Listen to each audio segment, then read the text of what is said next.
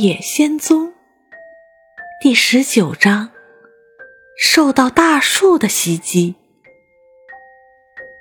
第二天早上，多罗西吻别了美丽的绿衣女孩，绿胡子士兵一直陪他们走到大门口，然后大家分别和他握手告别。当守着城门的卫士再次看到他们时，对他们离开美丽的城堡，又去挑战新的困境感到很好奇。不过他立刻就打开了他们的护目镜，然后放进绿盒子里，接着祝福大家一路好运。你现在是我们的统治者，他对稻草人说，所以你必须尽快回到我们这里。我一定尽我所能，稻草人答道，不过我首先得帮助多罗西回到家。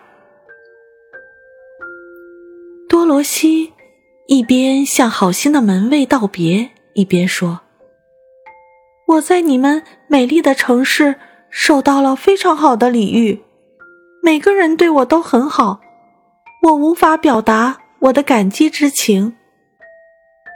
不用再提，亲爱的，他回答说，我们希望留住你，但是如果你的愿望是返回堪萨斯，我希望你能找到回去的路。接着他打开外城墙门，大家穿过去，然后开始了旅程。因为大家在向南方走去，所以明媚的阳光照在他们的脸上，他们情绪高昂，一路有说有笑。多罗西再次充满了回家的希望，而稻草人和铁皮人对自己能够帮上他感到很高兴。而狮子因为重返村野，他愉快地嗅着清新的空气，欢快地摆动着它的尾巴。托托则在他们周围跑来跑去，追逐蛾子和蝴蝶，一直开心地叫着。城市的生活根本不适合我。当大家轻快地向前走时，狮子说道，自从我住在那儿，失去了很多力量，现在我迫切地想有一个机会向其他野兽显示我变得多么勇敢。这时大家转过头去，最后看了一眼翡翠城，他们能看到的只是绿色城墙后的一大片城堡和尖塔，而高高的盖过所有一切的是奥之宫殿的尖顶和圆屋顶。不管怎么说，奥之还不算一个恶魔法师，铁皮人说道，他感到自己的心在胸中跳动。他知道如何给我智慧，而且是非常棒的智慧。稻草人说，如果奥之能服一剂他给我的勇气，狮子补充说道，那他就会是个勇敢的人了。多罗西什么也没说，奥芝没有兑现他对他的承诺，不过他已经尽了全力，所以他也原谅了他。正如他说的，尽管他是个糟糕的魔法师，但是个好人。第一天的旅程一直在穿越翡翠城周围的绿色田地和灿烂的鲜花。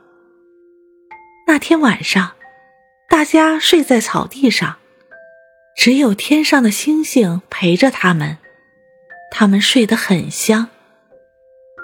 早晨，他们开始出发，直到来到一片茂密的树林，周围没有路，树林似乎一直延伸至他们目光所能及的地方，而他们不敢改变行进的方向，担心这么做会迷路，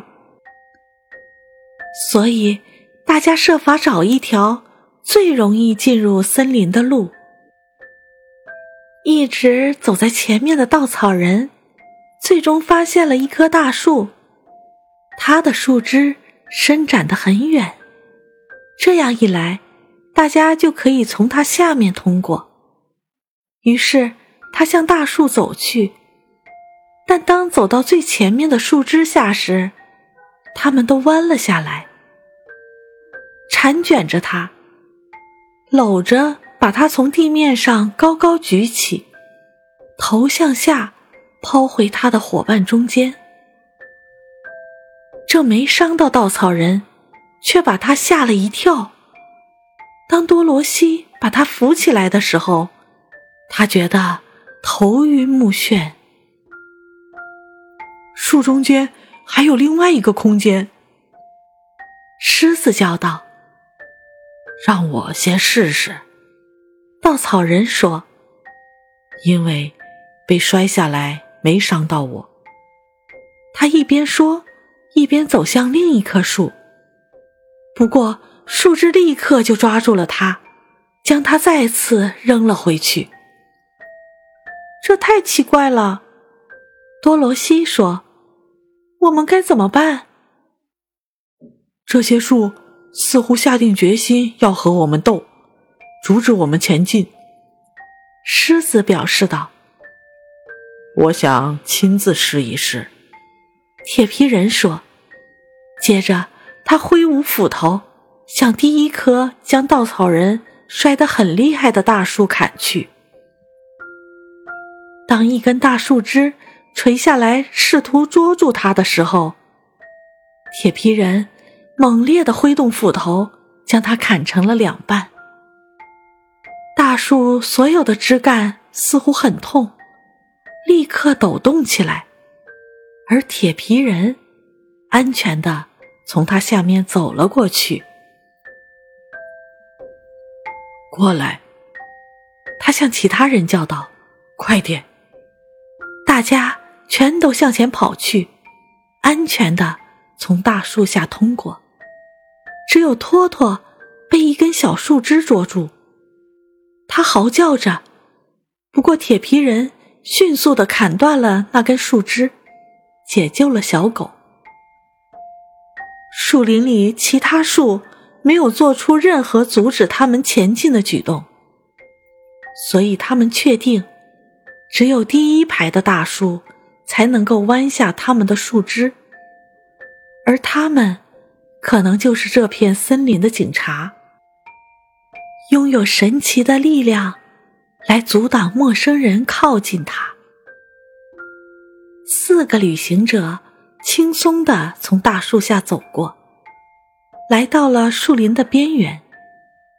接着，让大家吃惊的是，他们发现在自己的面前矗立着一座似乎是由白色陶瓷做成的墙，墙面非常光滑，就好像是碟子的表面，而且高度超过他们的头顶。现在我们该怎么办？多罗西问。我来做一个梯子，铁皮人说，因为我们一定得爬过这堵墙。